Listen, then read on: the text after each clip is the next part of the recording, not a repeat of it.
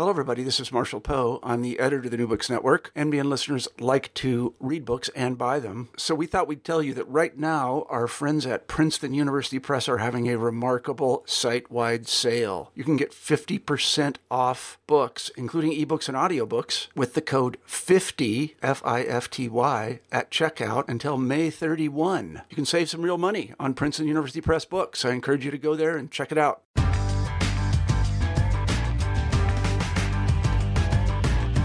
Everybody, and welcome to New Books in Folklore, which is one of the many podcast channels you can find on the New Books Network. I'm Rachel Hopkin, I'm one of the hosts of this channel, and today my guest is Kate Parker Horrigan, who will be talking about her new book, which is also her first book, and which is called Consuming Katrina Public Disaster and Personal Narrative. Kate Parker Horrigan, welcome to New Books in Folklore. Thank you, Rachel. I'm so happy to be here. So I know that you're currently an associate professor in folk studies at Western Kentucky University, which is where I did my master's. You're also a co-editor of the Journal of American Folklore. And before you took up your professorship at Western Kentucky University, you got your PhD from the Ohio State University, which is where I'm currently a PhD candidate. Right. So there's some overlap in our kind of trajectories, but I don't know that much about you. So I wonder if you could start by telling us all a little bit about yourself and perhaps including your how you came to be a folklorist story? Sure. Um, I love telling those stories. Um, so I uh, basically, it, it's sort of um, it's funny. This this story for me has each time I tell it, it starts a little further back in my life um, because I initially thought of it as um, sort of an intellectual journey, but then as I think about things that for example, I did as a, a, child, I sort of think I have these memories, and now I think, oh yeah, well, no wonder I'm a folklorist. Um, for example, I grew up um, outside of uh, Washington D.C. and um, grew up going to the Folklife Festival in the National Mall, um, and just in a, a very sort of um, environment that celebrated um, traditional cultures and was was frequently at museums and things of the sort. So I think I had sort of an early exposure to the types of things, especially that uh, public folklorists do, but I didn't really wasn't aware, like many um, folklorists, I wasn't aware of it as a field until uh, much later in life. Um, so, in fact, the story of how I became a folklorist is very tied up um, in the story of how I wrote this book, Consuming Katrina, um, because I was a, a, student at Tulane University in New Orleans, um, and I had just started my uh, master's program there in the English department. Uh, and I was very interested in um, literature at that point, and particularly in literature about conflict, about trauma, um, mostly historical conflict. Um, and as a a, um, a, new master's student, I uh, the Tulane University has what they call a, a four plus one MA program, where you take you take as an undergraduate, you take some graduate classes, and then you sort of do this intensive um, fifth year where you really dig into your graduate studies.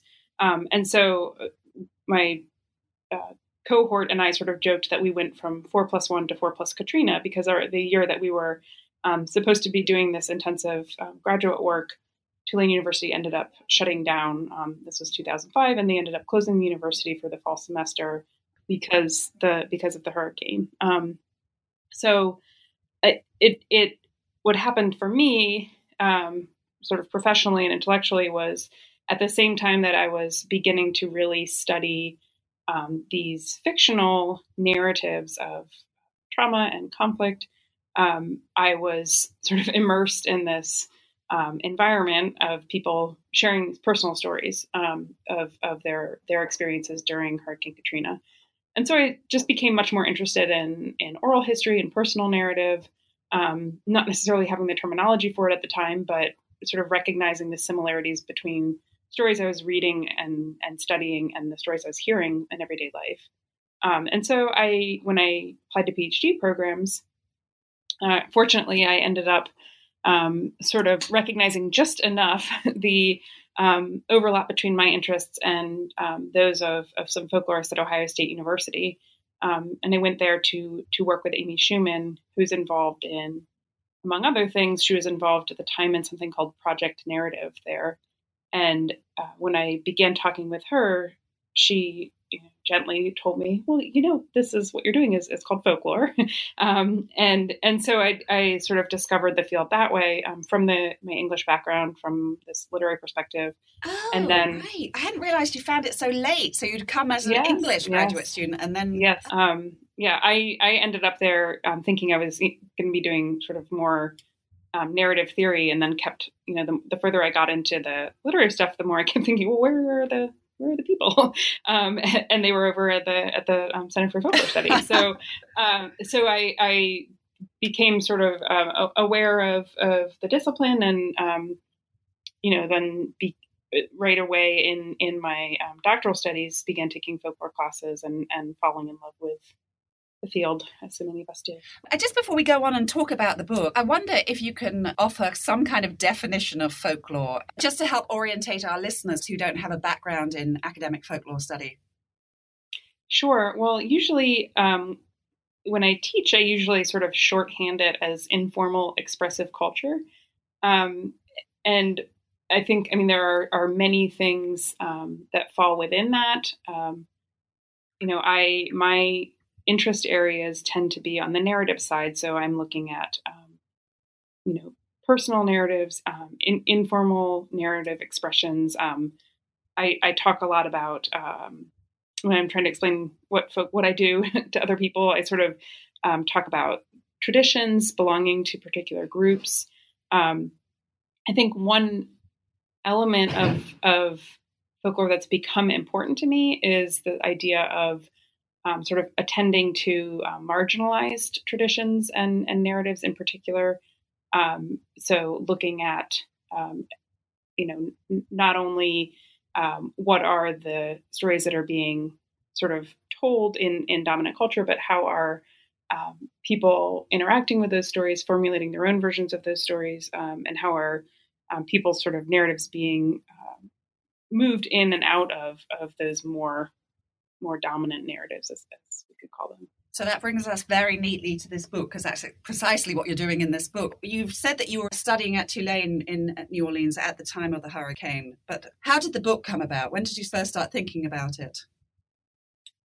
Well, I, when I started thinking about the, the questions in the book, I certainly wasn't imagining um, uh, writing a book. Um, I, but what happened was I sort of um, noticed know, I guess in, in, all of the contexts that I was operating in at the time. So as as a student, um, as a survivor, um, you know, someone who I should qualify that, you know, someone who evacuated, but was very much um, so was safe during the the sort of brunt of the storm, but very much dealing with the aftermath um, when I returned to the city. Um, and, and, um, then later as a, a, uh, teacher in New Orleans, teaching uh, freshman composition classes at, at a community college there um, just sort of recognizing the ways that people were um, grappling with narrative and and using narratives to um, to as, as, part of their recovery.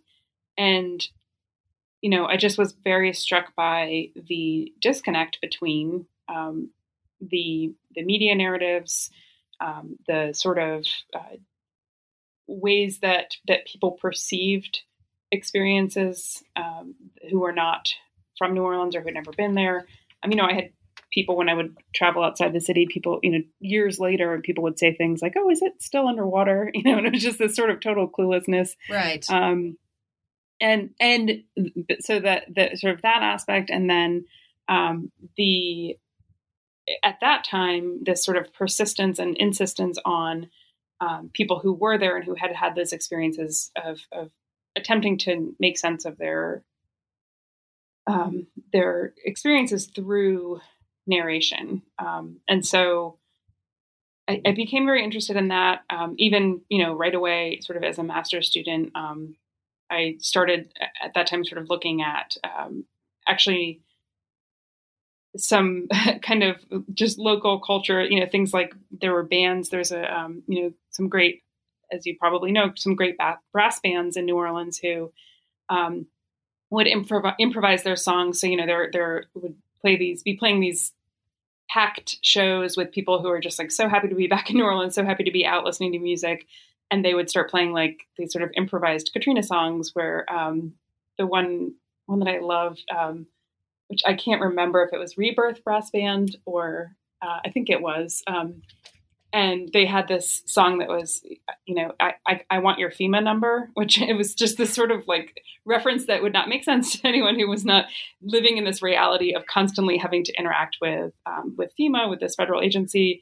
Everybody had a FEMA number because that was how you sort of um, had to identify yourself if you were calling about, you know, your request for financial assistance or anything like this. And so they made up this like new pickup line of "I want your FEMA number." Um, and that was part of this this song that that this local band was playing. So that's a very long way of saying um, I sort of I sort of became really interested in the the vernacular responses um, to Katrina. For people who can't remember or who aren't terribly familiar with the discourse as it plays out in, a, in American media in particular, can you tell our listeners some of the dominant narratives that were circulating in the mainstream media or through other widely networked channels?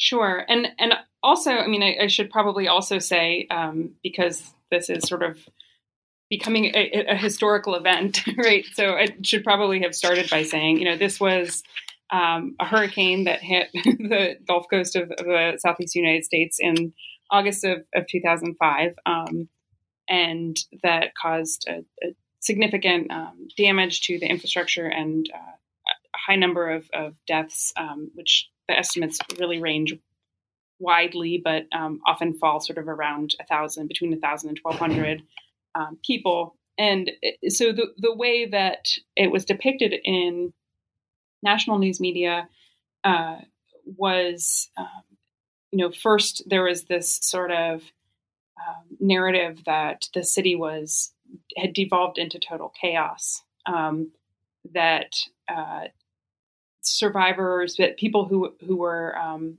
still in the city, first of all, were sort of there by their own volition that they had refused. They were sort of these like you know um, insubordinate. They hadn't followed the evacuations orders, evacuation orders. Um, uh, so the, the, kind of non-compliant, um, and and then also the media was presenting people who were still in the city as it was beginning to flood, um, and again for people perhaps who don't remember the the historical um, circumstances, uh, the flooding was a result of uh, failures in the, the, levee systems, which protect this low-lying city, right? So this was not, um, as we've seen in some recent hurricanes, this is not sort of directly re- flooding as a result of, of, heavy rains, but as of um, compromised infrastructure.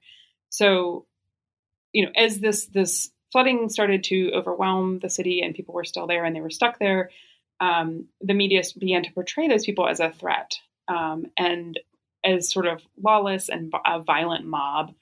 Um, and that narrative really uh, had negative consequences for rescue efforts because people, both sort of um, official first responders and then also, um, you know, ordinary people who were, uh, you know, interested in helping, were frequently deterred by this media narrative that there were people looting, um, that that uh, there were sort of uh, you know armed gangs roaming the city, um, you know shooting at at rescuers and um, you know essentially violent and dangerous um, criminals. Uh, whereas you know come to find out, of course, and and um, you know the, the experiences of people within the city was were that they were abandoned by um, rescuers by first responders in many cases.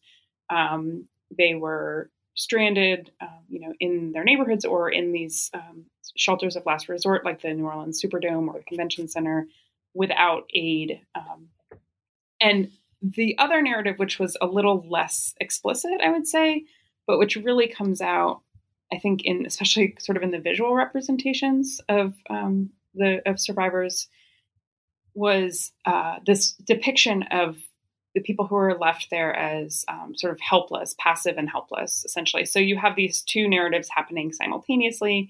One is um, people who are, are still there are dangerous, they're a threat, and one is um, they can do nothing to help themselves.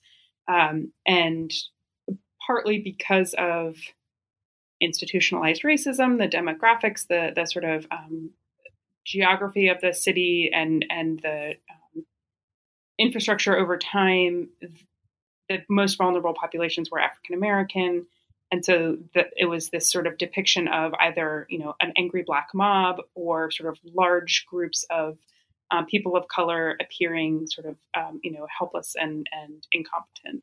And that was the those were the misrepresentations that were predominant in the media. So, in this book, you're interrogating and investigating and analyzing various narratives that were produced in the wake of this disaster, some directly from people who survived, and some represented in the work of other people. Yeah. Um, so, essentially, I mean, there's sort of a, a couple things. Um, one, I became involved um, thanks to some folklore colleagues um, at, at, that time. I became involved with a project that Carl Lindahl and Pat Jasper in Houston, Texas were working on. And uh, Carl and Pat had initiated this project called the Surviving Katrina and Rita in Houston Project, where they were um, hiring and training survivors to document, to interview, and document the experiences of other survivors. So, this um, survivor to survivor idea. And they had collected hundreds of interviews through this project. So, again, um, training and, and compensating survivors to conduct these interviews. The idea being that,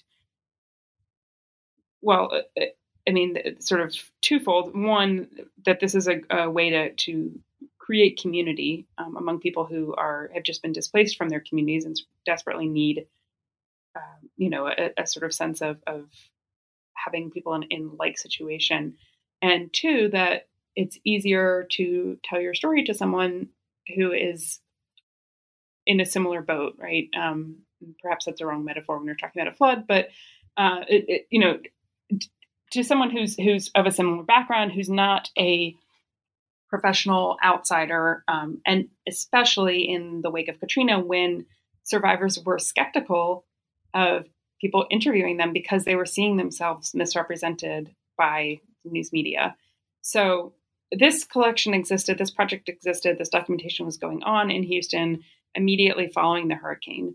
Um, and I came to it uh, a few years after the fact, after I had uh, left New Orleans myself and gone back to school. Uh, and I was hired by the by Surviving Katrina and Rita in Houston to transcribe these interviews um, for their their archive.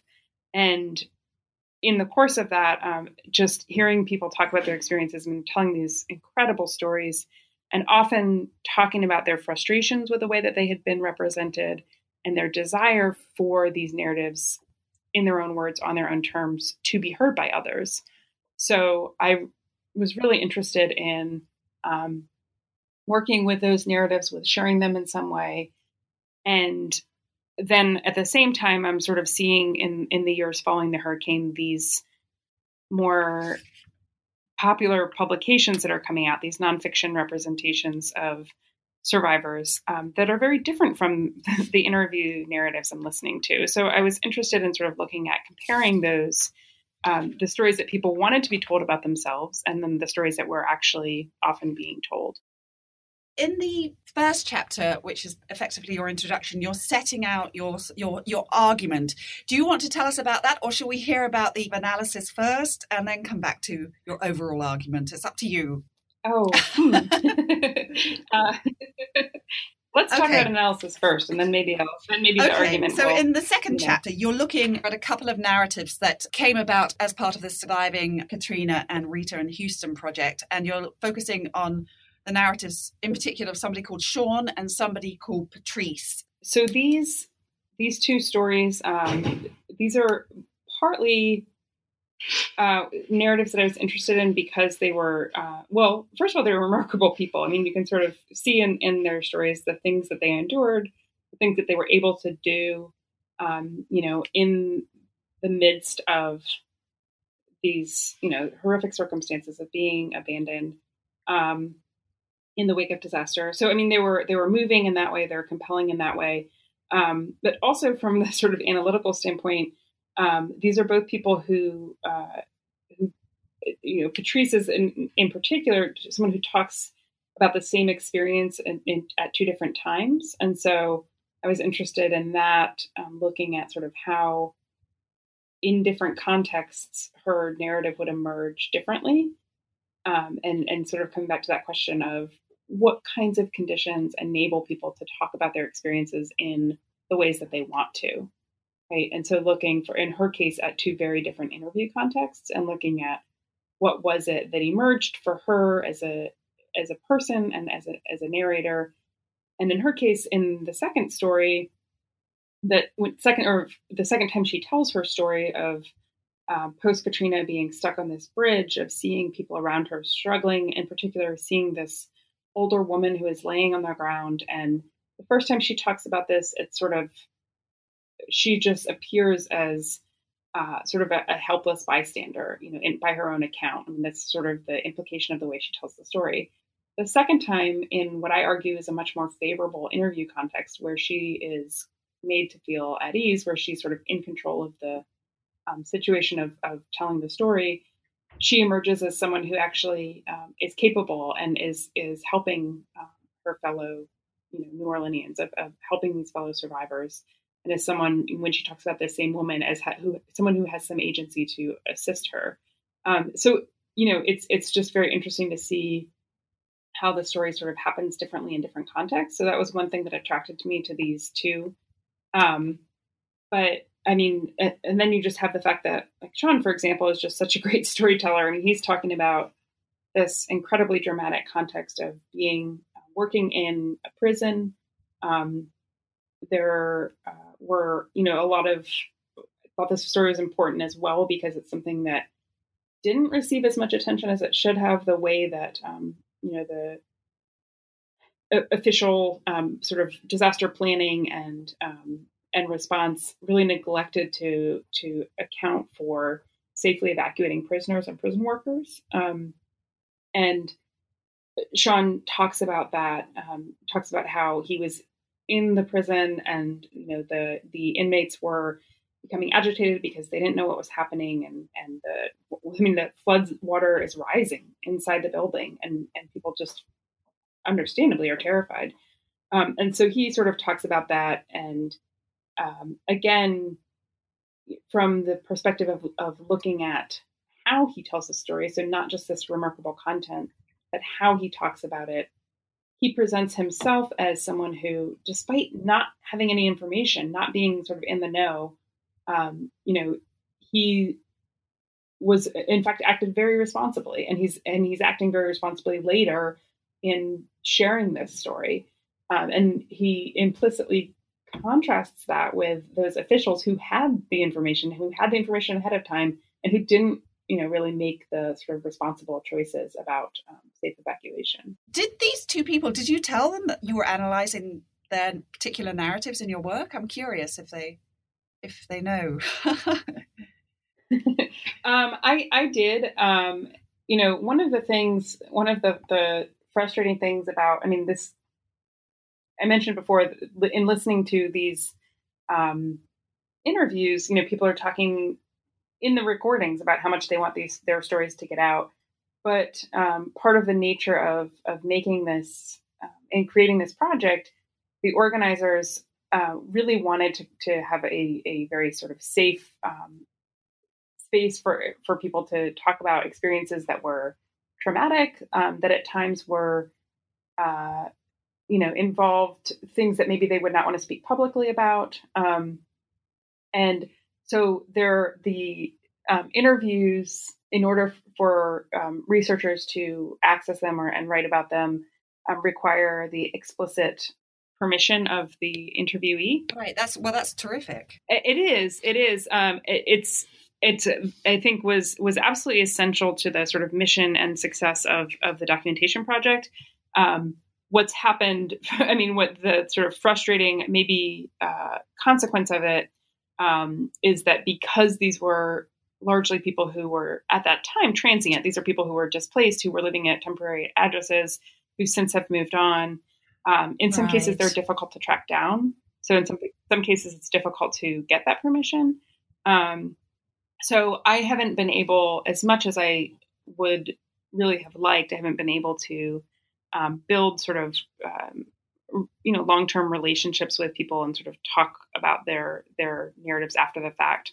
Um, you know, I was able to just sort of get, reach folks to the extent that they could sign off, um, but but not really to you know to do the sort of reciprocal ethnography that like now years later you know being um, sort of more um, established in the field of folklore I, I, wish that i had had the ability to, to do that or, or did now um, it, and that's partly we can talk about it later but partly why i sort of went back 10 years later um, even if it's not to talk directly to these folks um, to talk to other survivors and, and get their perspective on um, some of the conclusions i was drawing and, and patterns i was seeing but the next three chapters are actually devoted to narratives as they are pre- presented mm-hmm. or represented in the works of other people. And the first of these chapters focuses on Dave Eggers' Zeitoun. Tell us about this piece.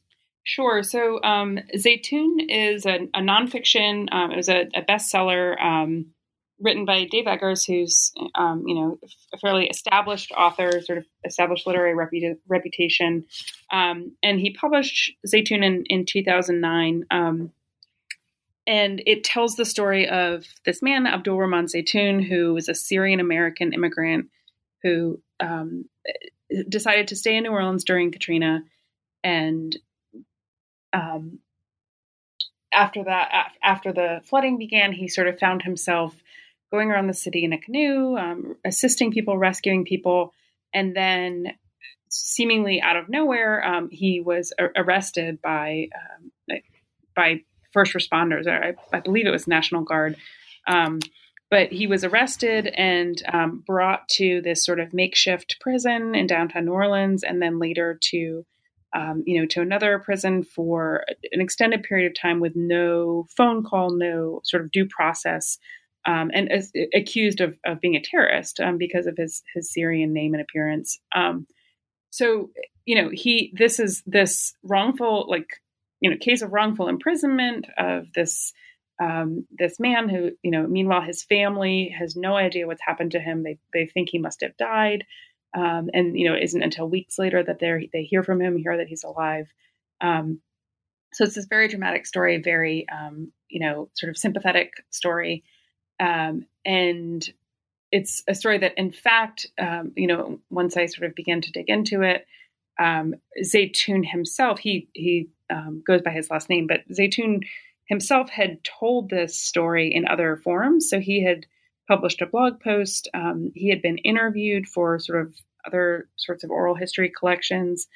Um, and so again, um, being someone interested in versions um, and you know versions of narrative, um, how narrative changes in different contexts. Uh, I sort of started to track the changes of his story over time. Ultimately, as it as it culminated in this um, this book by by Eggers, who tells Zeitoun's story um, from the third person perspective, but based on um, years of interviews with him and as Eggers puts it, sort of through his eyes, through the eyes of Abdul Rahman Zeitoun. In your analysis of this nonfiction work, what did you see that caused you to pause for thought? Um, well, so I mean, one one thing again is the way the way that this version is different from these earlier instances of this particular story. And one thing that really stuck out to me was there were a couple different sort of kernels or moments that showed up again and again in each version. Um, one that I talk about a lot in the chapter is uh, this moment where Zeitoun discovers a woman who is, um, you know, in her flooded home. She's, you know, barely hanging on for life, and it's this sort of dramatic rescue. He he barges, you know, busts in the the door, um, comes in and, and pulls her out to safety, and this moment is um, described in just kind of slightly nuanced, um, differently ways uh, in in the different versions, and so I was interested in that and, and why was that changing? Um, what was what were those changes an indication of? And what I eventually um, concluded was that Zeitoun goes when he tells the story himself. he's sort of ambiguous about the whole thing. You know, he's sort of like, well, it was, it was, there were bad things and there were good things, right? Um, and by the time the story gets to Eggers, to this sort of highly polished literary telling of it, um, Zeitoun is is pure folk hero. I mean, he's he's um, you know out there on his quest. He's um, this sort of hero of the people, and he's you know saving this damsel in distress, right? Um, and and that in fact was the way that he was celebrated locally until this um, sort of dramatic um, change in the course of events, where it, it later um, he was uh, charged with and convicted of um, domestic assault, of of um, attempting to uh, stalk and, and assault his his wife, um, Kathy Zeitoun. So he's, I mean, he was convicted of these charges. There's sort of years of legal battles and um, court cases and uh, restraining orders that he violated, and and it basically, you know, each time you see these uh, the headlines, it would say something like, you know, former hero or former folk hero, um, you know, Zeitoun behind bars, and so it was like this stark contrast between the way that the character that Dave Eggers had crafted and the um, the character that now this new you know media narrative was was crafting. And um, you know some people were saying like well dave eggers got it wrong. They should have known he was a criminal all along. And it's it's sort of like that's not sort of the point for me. The point is that the the way that um, the the the demand of that particular genre, the way that, that Eggers, um, you know, depicted him, had he sort of allowed for a more nuanced engagement with that narrative um, by Zeitoun himself, then we wouldn't get this sort of one-sided version. Um, and so this comes a little bit to my larger point, which is, um, you know, when you get personal narratives that are circulated in public texts and public discourse, um, I'm arguing that the most ethical way to do that is to incorporate survivors' own engagement with their stories as they're being circulated. And you point out towards the end of this chapter about Zeitoun that some people suggested that it was the very fame that he had accumulated through these various outlets, and especially through Eggers' book, that drew um, hostility towards him later on. Of course, that's very much de- debatable. But it certainly seems that from the way you've described it, that he's either just completely perfect or a complete demon. It's very unnuanced in a way that's not very helpful. Right. Let's move on to the next chapter, in which you're looking at a graphic novel, uh, which is called AD New Orleans After the Deluge, and it's by Josh Neufeld. Is that how you say his New- name? Neufeld. Neufeld. So tell us about this graphic novel. So AD um, is uh, a, a, a, it's in comic form, right? It's, it's but it's nonfiction. So um, uh, Josh Neufeld, you know, went again. Um, this is his work was based on interviews with um, real people, with Katrina survivors, um, and he he goes to New Orleans. Um, he interviews people, uh, you know, and and he publishes this comic that depicts the real stories of um, these these survivors of, of New Orleans of the uh, of Hurricane Katrina, um, and initially he published these on a, a website as a web comic. So it was this serial publication where you know he's he's sort of putting up um, you know a, a, few panels at a time, um, and readers are commenting on them, and so it's this really fascinating to kind of dig back through and and discover this process where you know, he would put up a panel um, and and uh, people would comment on it, would talk about, and and people who were who had had been there, right? So people who had lived through the hurricane would would comment and say, "Oh, you know what? Like, yeah, you totally got it, or you kind of messed this up. That's not quite how it how it happened."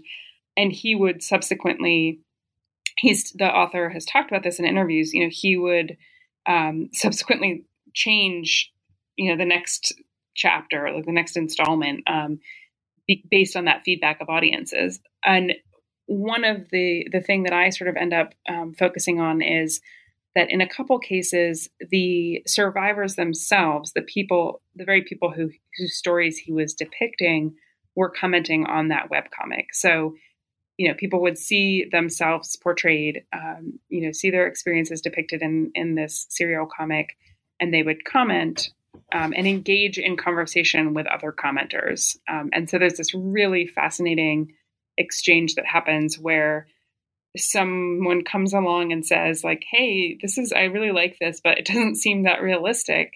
You know what this what this woman is doing doesn't seem right. And then that person who's being depicted you know a few minutes later comments and says well that's me and that's what i did. Right? And so it, it becomes this um, sort of a very interesting example of how survivors can engage with the production with the circulation of their narratives so it sounds like it's doing at that stage. It was doing exactly what you're advocating for in a way. Um, right. Right. So what went wrong? oh, print media. No. Um, well, it and you know it's it um it it got published as a book and lost subsequently lost all of that um commentary that all of that sort of engagement um and you know I think most importantly all of that context right um, that where you see not only uh, the the stories that are being shared about people, but how people feel about the way that their stories are being shared, or how they're sort of critiquing the the circulation of their narratives. Um, and correcting them as well. You know, correcting, correcting them, yeah. yeah. So basically, you lose those those kind of social dynamics of of narrative production that are really critical.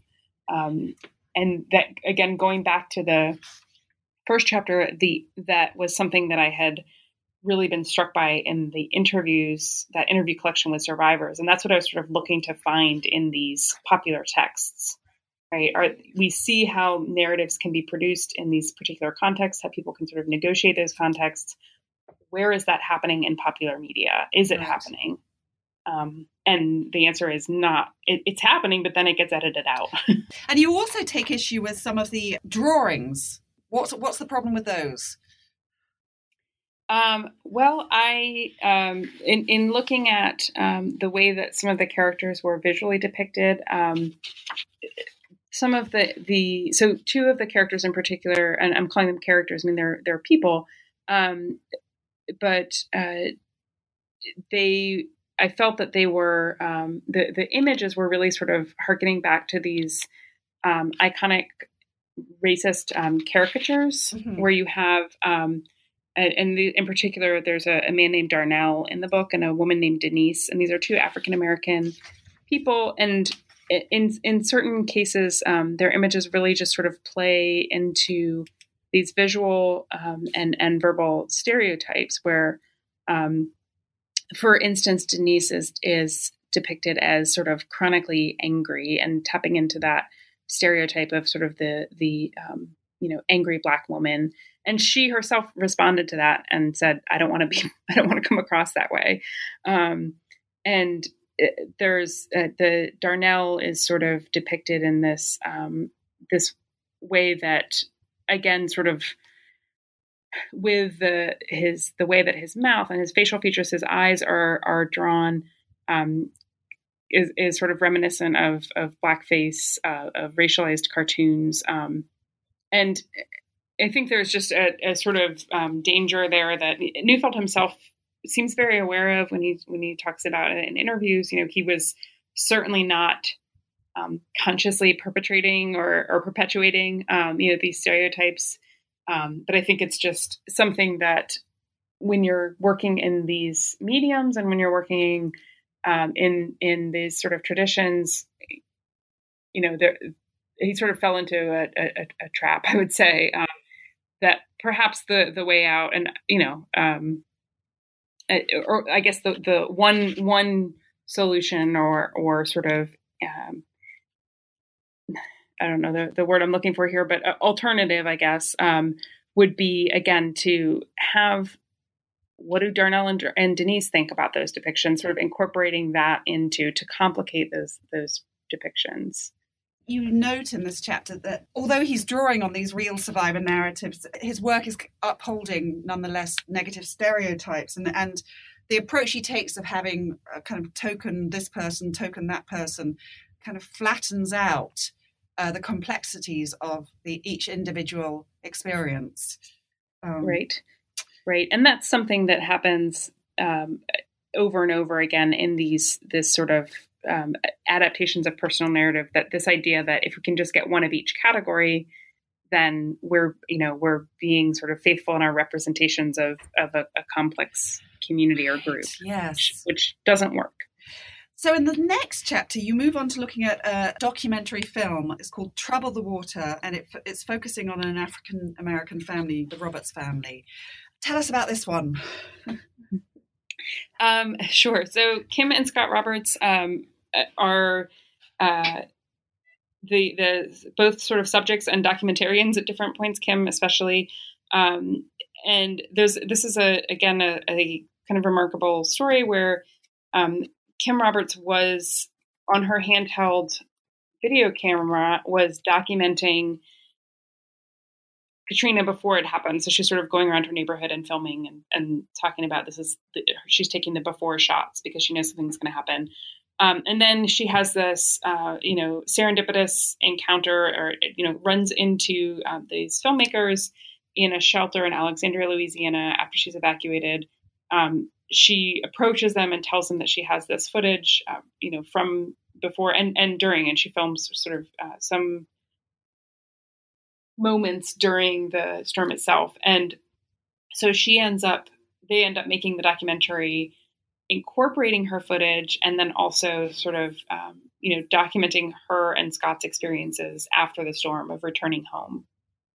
Uh, so, you know, all in all, it's, it's, um, you know, she she doesn't have it's not like the entire documentary is her footage it's sort of um, incorporated throughout um, some of it they they sort of they uh, cut back and forth between you know a, a, few minutes of, of her shots and then sort of where kim and scott are now as filmed by um, uh, Tia Lessin and Carl Deal, the the filmmakers. So, uh, you know, it's what's fascinating. What what I find sort of most fascinating about it is the this is an example of of that what i'm sort of arguing for where you see her talking about exactly what she wants to happen with her footage with her story right um, and you see her anticipating how people might respond to it so you get this sort of built-in engagement and critique with the way in which her story is circulated yes you describe it i think as being unique in terms of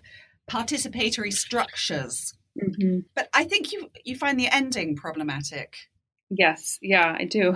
um, so, I mean, she, you know, the, I think the most powerful moments are those moments where um, you get this sort of unsettled feeling, right? But you you don't quite know. Um, you know, she says things like, you know, I, I, this footage is gonna, you know, some white people are gonna watch this, right? And you're sort of uh, viewers seeing that are sort of taken aback about her um, you know, anticipation of how this might be used, right? Um, and so you get these moments of unsettlement that I think are actually very productive in terms of making people feel uncomfortable in the ways in which they may themselves have been spectators of disaster. Um, you know, sort of calling out the viewers of the film as potentially also sort of passive viewers of of disaster, right? Um, of people's suffering. Um, but what happens at the end that, that I take issue with is viewers are sort of let off the hook um, because you get this this nice resolution. Um, you get this this moment that really echoes um, the idea of, of, of racial uplift, where um, Kim and Scott, this African American couple from New Orleans Ninth Ward, um, come back to New Orleans, and you know Scott gets this job as a, as a carpenter, and they sort of are glorifying the manual labor that he's participating in. Um, and you know, Kim is participating in this this uh, protest in in the neighborhood, and um, it's presented as um, you know basically this sort of redemption that that they have come out stronger, um, which I'm not saying that they haven't, right? But the the result for someone viewing it is that there's the that audiences are also sort of left to feel um, like all is well, right? Um, and and like the all of the ways in which we've been unsettled and made to feel implicit um, throughout the film are really we're really comforted by the end of it, and um, you know I think that sort of undermines some of the other good work that it does. Right. So I, I think uh, somewhere else in the book it says about how one of the problems with these uh, nicely wrapped up narratives that end on a high is that it kind of lets the consumers of those narratives off the hook about worrying about institutional and ongoing issues that remain concerning uh, marginalization and racism and poor infrastructure and so on and so forth. And also in terms of their own consumption um, of the narratives of disaster. Of course, yes. So now we move on to chapter five, which is the chapter you alluded to earlier when you go back to New Orleans for the 10th anniversary you go back and it's all about the resilient New Orleans. Yes. What was it like going back? It was difficult and rewarding at the same time. I mean, it was in in some ways it was, um, you know, I, it was really uh, important for me to be able to um, to talk to people as I was sort of approaching the end of this product project and um, forming conclusions about the ways in which people's stories were circulated. I, I really felt strongly we need to to sort of check in about that. Um, and uh, so in that way, it was um, it was really good to be there. Um, it was also difficult to be there because it's um, you know it's it's an ongoing struggle, um, and it's something that many people didn't really want to talk about, um, or you know, as I talked about, their sort of uh, their way of marking the occasion is by doing something else. Right. Um, so, and you know, it's also it's it was something that I lived through as well. So so going back and revisiting it is, is sort of emotionally exhausting also. So just in terms of how the 10th anniversary was being marked, what were you finding? Well, so there were there was a the biggest um, thing I, I noticed was this contrast between the official narrative, the official motto, slogan um, of the city. So the city of New Orleans was celebrating, um, you know, as you as you mentioned, their sort of campaign was resilient New Orleans. So they were all about, um, you know, we have rebuilt.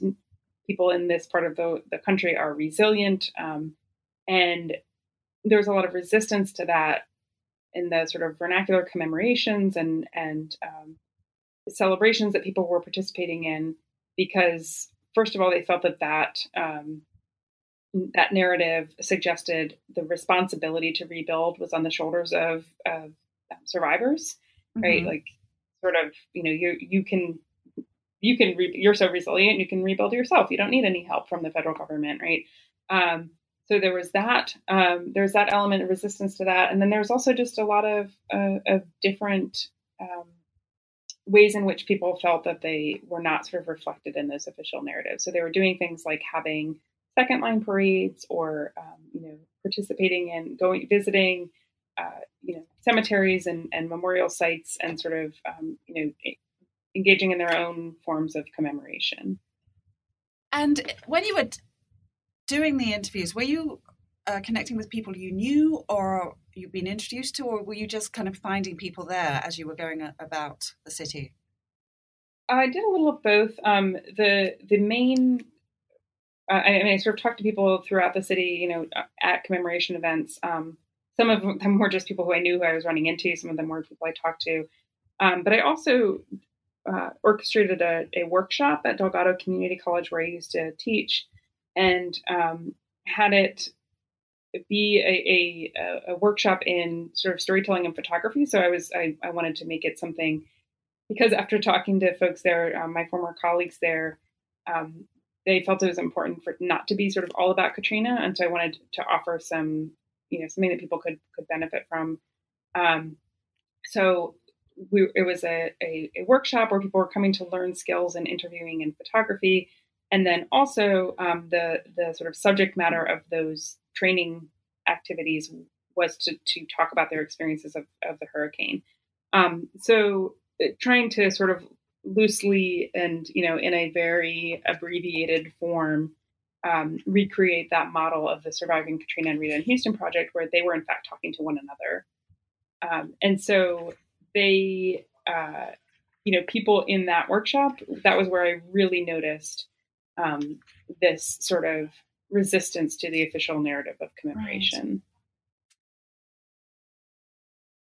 Right. The last chapter is your conclusion, in which you are suggesting ideas about how narratives can be used in the future. And you've talked about this throughout the interview, but I wonder if you can sum up your overall argument.